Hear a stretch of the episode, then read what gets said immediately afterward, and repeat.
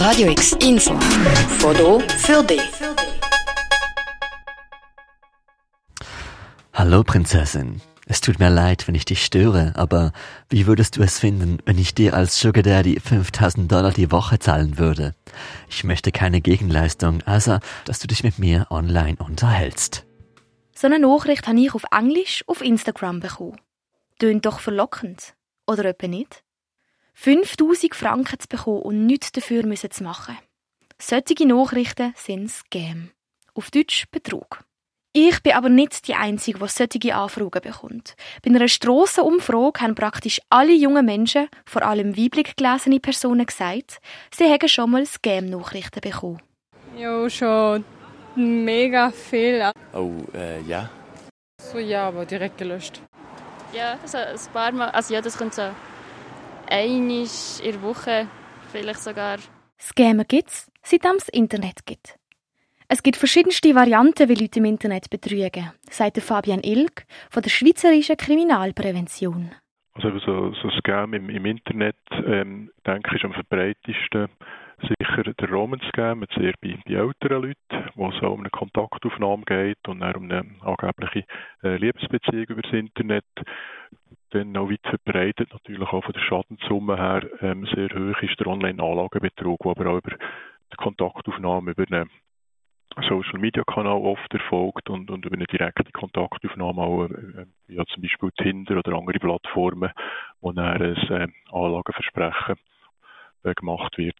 Bei älteren Leuten sind es Romance-Scammer, die vorgeben, mit dir eine Liebesbeziehung zu führen und die dann abzocken.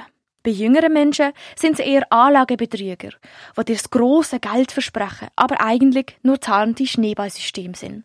Oder eben vermeintliche Sugar Daddies was auf junge, weiblich gelesene Personen abgesehen haben. Alte, weisse, reiche Männer, die doch nur jemanden zum Schwätzen brauchen und dir im Gegenzug noch Geld geben. Statt einsame Männer mit Redebedarf würden häufig kriminelle Gruppierungen dahinter stecken, sagt Fabian Ilg. Ich denke, nach wie vor stecken hier echte, Men äh, also Menschen dahinter.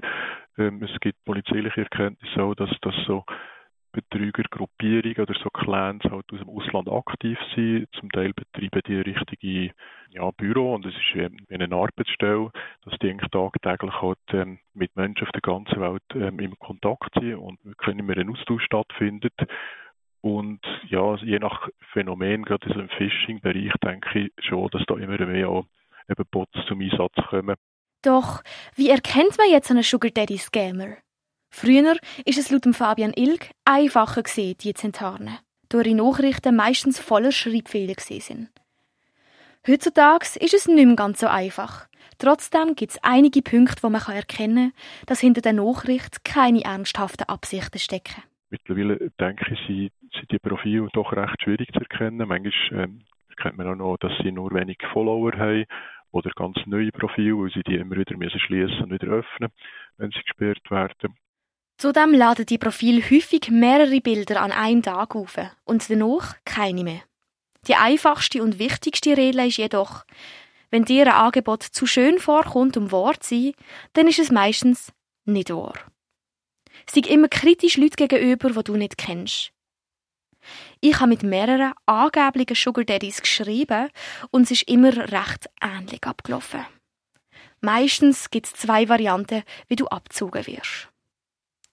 Die für dich weniger gefährliche Variante läuft so ab. Die Scammer fragen dich, ob du Geld möchtest, dafür schwätzt mit ihnen. Immer wieder fragen sie dich, ob man dir vertrauen kann, weil sie selber häufig abzockt werden. Im Endeffekt fordern sie dann Geld von dir, als Beweis, dass du vertrauenswürdig bist. Haben sie ihr Geld, blockieren sie dich sofort oder fragen dich nach weiteren Beträgen zwischen 20 bis 100 Franken. Die viel gefährlichere und schlimmere Variante von Sugar Daddy sind die, die dich nach Nacktbildern fragen. Dafür würden sie dir so viele Sachen schenken, wie du willst. Fürs Versenden von diesen teuren Produkten brauchen sie natürlich deine Adresse. Doch sobald sie die haben, ändert sich die Grundstimmung. Wenn du nicht innerhalb der nächsten 30 Minuten 500 Franken überweisest, schicken sie dein Nacktfoto an alle deine Kontakte. Das Ganze zeigt, wie wichtig es ist, Nachrichten von Fremden immer kritisch anzuschauen und nicht auf verlockende Angebote einzugehen. Überleg dir immer, was hinter so einem verlockend tönenden Angebot stehen weil pure Herzensgüte wird es in den wenigsten Fällen sein. Falls du schon mal auf einen Scammer reingefallen bist, dann gang zu der Polizei und gib eine Strafanzeige auf. Nur wenn die Polizei von einem Phänomen erfahrt und sich genug Leute melden, werden Ermittlungen aufgenommen und Präventionsmaßnahmen können herausgefiltert werden. Für Radio X, Lea Kamber.